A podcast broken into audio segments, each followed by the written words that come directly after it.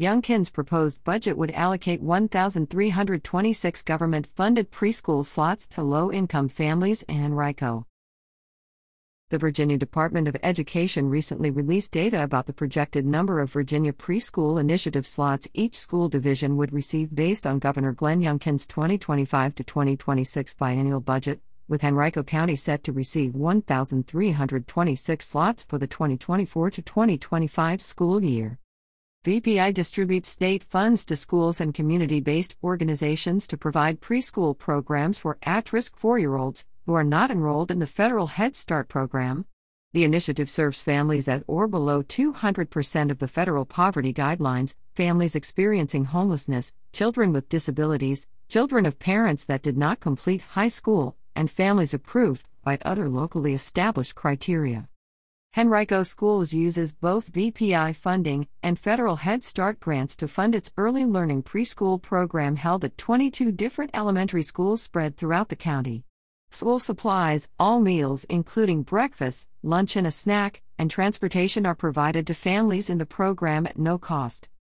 While one thousand three hundred twenty-six slots have been allocated to four-year-olds, Henrico and other school divisions have the chance to apply for three-year-old slots, as well as additional four-year-old slots through an application process this spring. This year, Chesterfield County is projected to receive one thousand three hundred twenty-two slots, Hanover County is projected with two hundred thirteen slots, and Richmond City with eight hundred sixty-three slots. Last year, Henrico was initially allocated one thousand two hundred sixty-seven V P I slots, and the division requested an additional three hundred fifty slots for three-year-olds.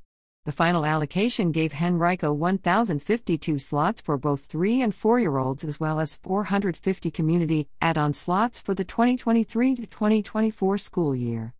However, according to V O data, only eight hundred ninety-seven students, including community add-ons, ended up enrolling in the V P I program at Henrico in fall twenty twenty-three. As a part of Youngkin's proposed budget, the state would fund seven point six million dollars of Henrico's V P I cost, while Henrico County would fund five point six million dollars, totaling nine thousand nine hundred sixty-eight dollars spent per child, the standard rate this year for most Virginia divisions. Last year, the state funded three point five million dollars, while Henrico County funded two point six million dollars of the V P I cost. Families that are part of the V P I program do not share any of the costs. Youngkin announced in December that he planned to invest four hundred forty-eight million dollars into the state's early learning and child care system each year over the next two years in an effort to cover the growing expenses of child care pushed onto Virginia families. A recent study by Virginia's Joint Legislative Audit and Review Commission estimated that child care is unaffordable for seventy-four percent of Virginia families with preschoolers.